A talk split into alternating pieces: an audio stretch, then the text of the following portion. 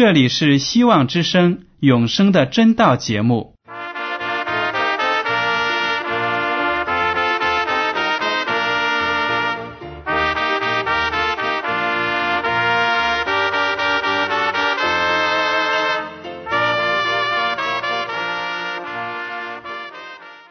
亲爱的听众朋友们，你们好，我是艾德，很高兴今天能和你们在永生的真道这个栏目中见面。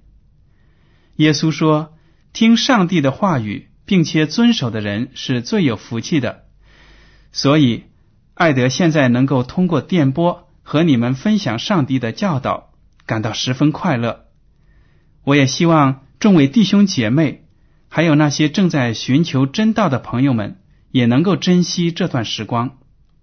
大家不妨在手边准备好纸和笔，将今天讲到的要点和经文章节做些记录，以便过后自己再亲自查考圣经。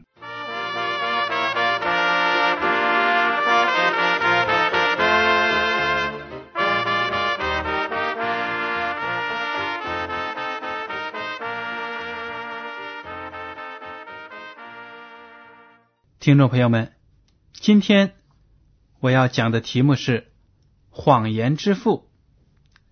在第二次世界大战的时候呢，纳粹德国有一个叫格佩尔的人，他是负责希特勒的政府的宣传工作的。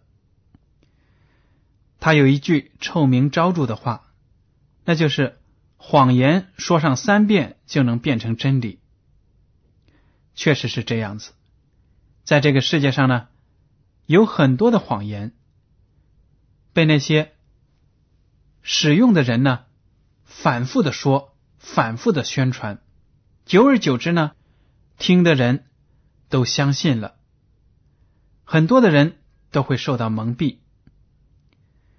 这个世界上呢，有很多的人或者政府呢都相信这句话，所以他们在实际的行动当中呢。也是实践这样的话。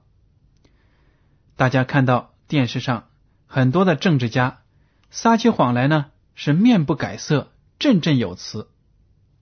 只要谎言坚持的时间长，好像呢，他们就更有说服力。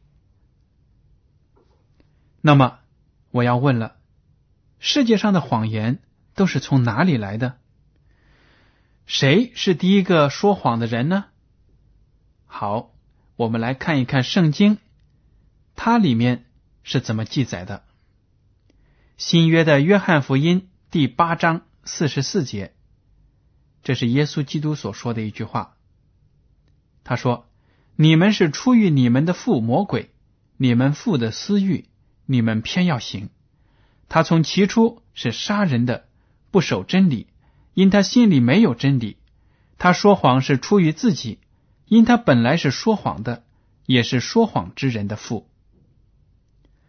耶稣基督说这句话的时候呢，是针对那些法利赛人，因为呢，法利赛人宁肯相信谎言、自欺欺人的东西，也不愿意接受天国的福音。所以呢，耶稣基督就愤怒的指责他们是魔鬼的子孙，因为他们。心地刚硬，跟随着魔鬼，被魔鬼蒙蔽了，仍然呢自以为是。他说谎是出于自己，因他本来是说谎的，也是说谎之人的父。耶稣基督呢就这样说：魔鬼是第一个说谎的，宇宙中第一个说谎者。说谎是出于他自己，因他本来是说谎的。也是说谎之人的父。世界上所有的谎言，如果寻根问底的话，都会追到撒旦那里去。那么，在圣经中所记载的第一个说谎的人是谁呢？第一句谎话是什么呢？我们来看圣经的第一部书《创世纪》第三章一到七节。耶和华上帝所造的，唯有蛇比田野一切的活物更狡猾。蛇对女人说：“上帝岂是真说不许你们吃园中所有树上的果子吗？女人对蛇说：“园中树上的果子我们可以吃，唯有园当中那棵树上的果子，上帝曾说你们不可吃，也不可摸，免得你们死。”蛇对女人说：“你们不一定死，因为上帝知道你们吃的日子，眼睛就明亮了，你们便如上帝能知道善恶。”于是女人见那棵树的果子好做食物，也悦人的眼目。且是可喜爱的，能使人有智慧，就摘下果子来吃了，又给她丈夫，她丈夫也吃了，他们二人的眼睛就明亮了，才知道自己是赤身露体，便拿无花果树的叶子为自己编做裙子。这个故事呢，想必大家都非常的熟悉了。撒旦魔鬼假借着一条蛇的身子，来向呢夏娃。说谎话，他诱惑夏娃说：“上帝岂是真说不许你们吃园中所有树上的果子吗？”女人呢，就对蛇说：“园中树上的果子我们可以吃，唯有园当中那棵树上的果子，上帝说你们不可吃，免得你们死。”上帝所说的是真实的，是命令。上帝说：“亚当、夏娃，你们可以吃伊甸园中所有树上结出的果子，但是呢，有一棵树你们不可以吃。那棵树呢，就是分别善恶树上的果子。上帝说，你们吃了就会死。亚当和夏娃起初是非常的顺从的，但是撒旦呢，就借着蛇的口来诱惑夏娃。他知道女人。”要比男人软弱一点，于是他就先从夏娃开始。他说：“你们不一定死，因为上帝知道你们吃的日子，眼睛就明亮了。”这就是撒旦所说的谎言，世界上所有的第一句谎言。你们不一定死。上帝说：“如果人违背了我的诫命，他一定会死。”但是撒旦却说：“你们不一定死。”在这种谎言的诱惑之下呢，夏娃就经受不起了，他就伸出手来摘了那果子吃了，然后又给自己的丈夫亚当也吃下了果子。就这么小小的动作，却显示出他们对上帝的不信任，却信从了撒旦的谎言。于是呢，罪就进入了这个世界。通过亚当和夏娃背叛的举动呢，进入了这个世界。所以一代又一代，亚当和夏娃的后代，直到你和我，现在这个世界上呢，是充满了各种各样的谎言，充满了各种罪恶，实在是非常的可悲。而撒旦呢，他也是为了自己心目中的谎言而奋斗。最终呢，堕落了。以赛亚书第十四章十二到十五节这样说：“明亮之星，早晨之子啊，你何竟从天坠落？你这功败列国的，何竟被砍倒在地上？你心里曾说：我要升到天上，我要高举我的宝座在上帝众星以上，我要坐在聚会的山上，在北方的极处，我要升到高云之上，我要与至上者同等。”然而，你必坠落阴间，到坑中极深之处。这个明亮之星，早晨之子，指的就是路西弗，也就是撒旦堕落之前的那个天使路西弗。他本来是上帝所创造的一个了不起的天使，其实呢，他还是天使长，率领着其他的天使来侍奉上帝，崇拜上帝。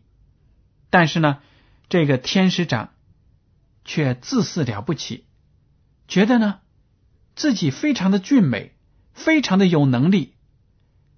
如果坐在上帝的宝座上，那么这个宇宙呢也照样会井井有条。所以呢，他就开始贪婪、贪恋上帝的权利和荣耀，他内心里呢非常的嫉妒，想升到比上帝还要高的地位。这就是他心中所产生的谎言，自欺欺人，明知道自己是被创造的，却偏偏要向这个宇宙的创造者、宇宙的主宰挑战，真的是以卵击石。但是呢，撒旦一意孤行，因为认定了这个谎言呢，他就要拼命的走下去。于是呢。他就在天庭散布攻击上帝的话语，结果有三分之一的天使听信了他，跟从了他，他们就离开了天庭。撒旦呢，为了把这个地球据为己有，成为他的大本营，于是呢，就用撒谎的方式引诱亚当和夏娃犯罪。这样，当罪进入世界之后呢？这个地球就成了他的势力范围。那么，有的人就问了：上帝为什么要把分别善恶树的果子放在伊甸园的中央呢？那么明显的位置，如果没有这样一棵树，撒旦也就不可能用树上的果子来引诱人犯罪了吗？这句话的本身呢，其实是把人的犯罪归咎于造物主上帝，是不公平的。大家知道，爱是不能强迫的。要爱人，就要允许别人对自己说不。不可以说你一定要爱我，我说什么你就要做什么，听什么，不行的。这样的方法呢，不是真正的爱。甚至呢，作为父母，也不能够要求自己的儿女对自己言听计从。这样的强制性的。要求呢，不能够代表对儿女的爱。对儿女的爱呢，是能够放开手脚，给儿女指导，然后呢，让他们做出自己的选择，这才是爱。尊重儿女的人格，这才是爱。上帝就是这样一位慈爱的父亲，他造了亚当和夏娃，把一切美好的事物都加在他们的周围。让他们享受伊甸园是一个完美的世界。上帝呢，尊重他们，在伊甸园的中间设立了这棵分别善恶的树，而且呢，告诉亚当和夏娃不要吃这树上的果子，等于呢，就给他们了一种选择的权利。你要么吃，违背我的命令；要么就是不吃，顺从我的命令。正因为有了这棵分别善恶的树，才体现出上帝对亚当和夏娃的信任和爱。否则的话，如果上帝说你不可以吃那棵树上的果子，然而那棵园子中间根本就没有这样一棵树，那么其他的天使就会说：“嗯，上帝为什么说不要亚当和夏娃吃那棵树上的果子呢？根本就没有这样棵的树。”那么亚当和夏娃也就没有这样的选择，那不就是在欺骗他们吗？没有尊重亚当和夏娃的他们的人格。撒旦呢，他编造的谎言攻击上帝，他就说上帝就是一个独裁者、霸道的人、不讲理的人。正是用这样的谎言呢，他就拉拢其他的天使。背叛了上帝。从上帝在伊甸园中树立了这样一棵分别善恶的树的果子，就可以看得出呢，上帝是信实的，是诚实的。上帝呢，有说就有做，给了亚当和夏娃选择的权利。但是呢，亚当和夏娃滥用了自己手中的权利，做出了错误的选择。就把罪的恶果呢带到了这个世界。好了，我们每一个人生活在这个世界上，都是要做出选择的。在我们的每一天的生活里，都要面对这样那样的选择，也许你根本意识不到。但是呢，当我们思考的时候，要在生活中采取下一步的时候，或者买东西的时候、挑选的时候，都是在做出选择。但是在牵涉到道德的问题上，如果我们选择错了，那么就是违背了上帝的诫命，犯了错。创世纪第二章十五到十七节这样说：耶和华上帝将那人安置在伊甸园，使他修理看守。耶和华上帝吩咐他说：“园中各样树上的果子你可以随意吃，只是分别善恶树上的果子你不可吃，因为你吃的日子必定死。”上帝呢，把吃这个善恶树上的果子的后果告诉了亚当和夏娃，说：“你们吃了必定会死。”结果呢，亚当和夏娃违背了上帝的诫命，就把死亡引进了这个世界，说明上帝是非常的公义的，他是认真的，他说的话都是为了人好，所以呢，如果我们违背了，就会自取罪的后果。在旧约的约书亚记第二十四章十五节，我们来看：若是你们以侍奉耶和华为不好，今日就可以选择所要侍奉的，是你们列祖在大河那边所侍奉的神呢？是你们所在这地的亚摩利人的神呢？至于我和我家，我们必定侍奉耶和华。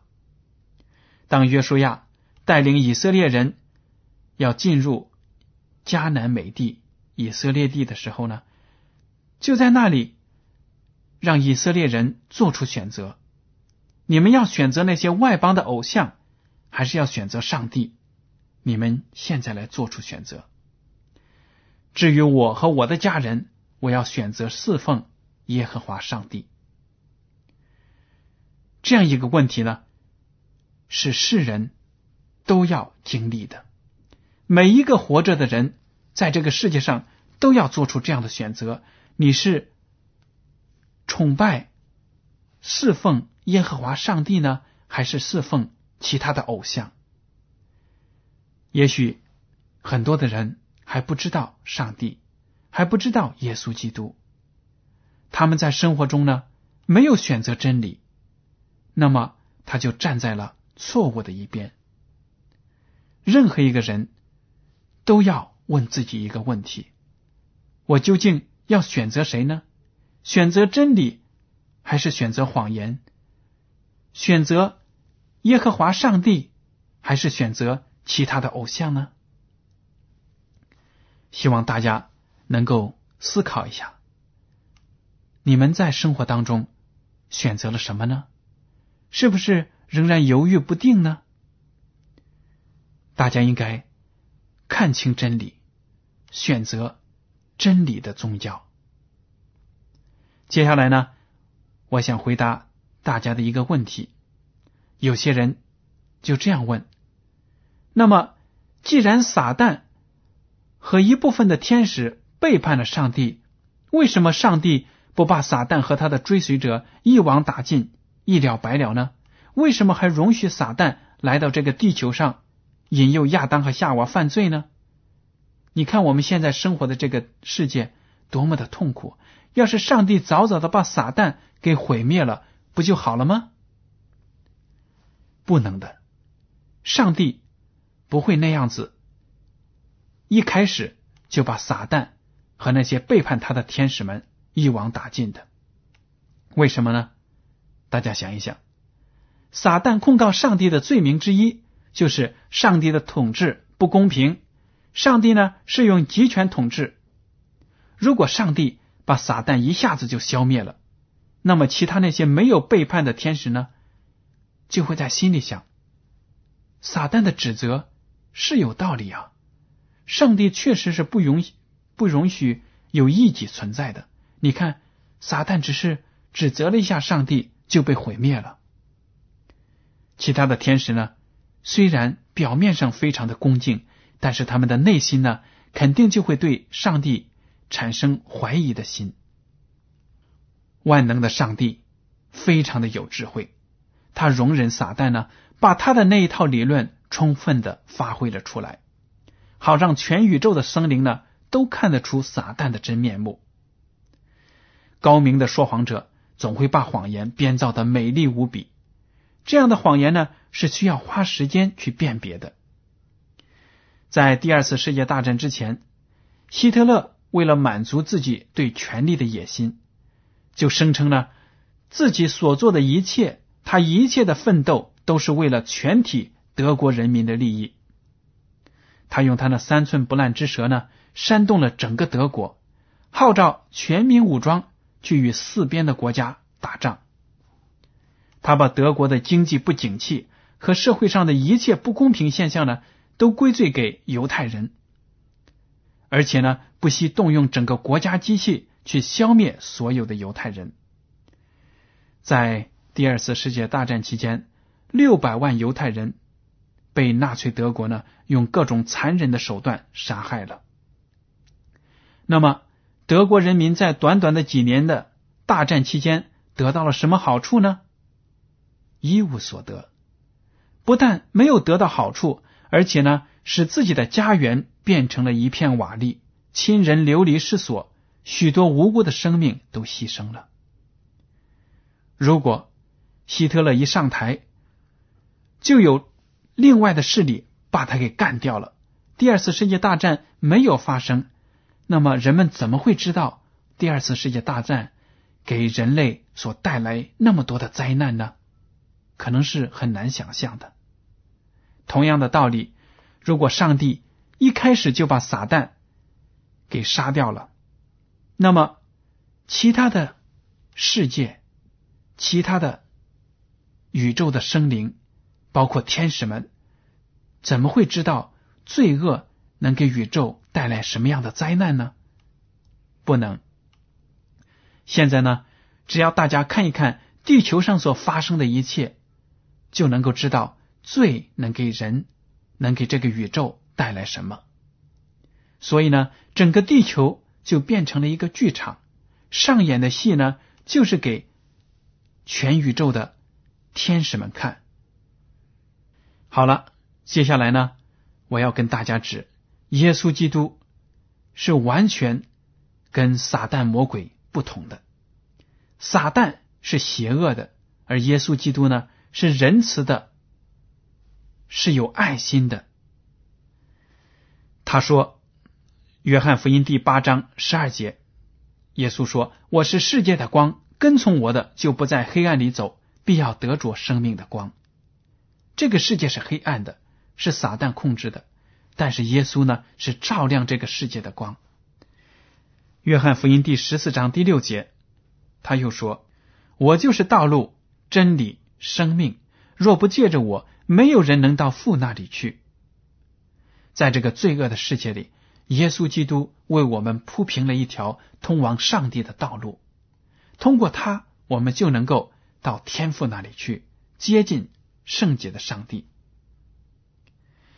得救的圣徒们，最后呢，能够使上帝的名得荣耀，使上帝蒙受冤屈的名呢得以清白。在启示录第十五章二到四节，我们来读。我看见仿佛有玻璃海，其中有火掺杂；又看见那些胜了兽和兽的像，并他名字数目的人都站在玻璃海上，拿着上帝的琴，唱上帝仆人摩西的歌和羔羊的歌，说：“主上帝全能者啊，你的作为大在其在；万世之王啊，你的道途亦在诚在。主啊，谁敢不敬畏你，不将荣耀归于你的名呢？”因为独有你是圣的，万民都要来在你面前敬拜，因你公义的作为已经显出来了。这些话语呢，就是那些得救的信徒们在天国里和上帝团聚的时候由衷的发出的赞美之声。因为上帝的公义作为已经显出来了，上帝为了拯救所有的罪人，不惜。牺牲自己的独生子耶稣，让他死在十字架上，用他的血呢，为所有的罪献上了挽回祭。只要你和我接受就能够成为上帝的儿女，就能够得救。上帝公义的作为已经显出来了，撒旦的罪恶把上帝的儿子都钉上了十字架。但是呢，上帝这样的牺牲是为了人类的得救做出来的。所以到目前，撒旦的所有的罪恶行径呢，已经让宇宙的所有生灵看得清清楚楚，他就是要害人。但是。耶稣基督是拯救我们的。如果我们接受了基督，接受了真理，那么谎言和那些罪恶就不能够使我们毁灭了。在彼得前书第五章第八节，彼得写道：“勿要谨守警醒，因为你们的仇敌魔鬼如同吼叫的狮子，遍地游行，寻找可吞吃的人。”这就是撒旦的邪恶的面目，他好像一个狮子一样，要吞吃那些软弱的人。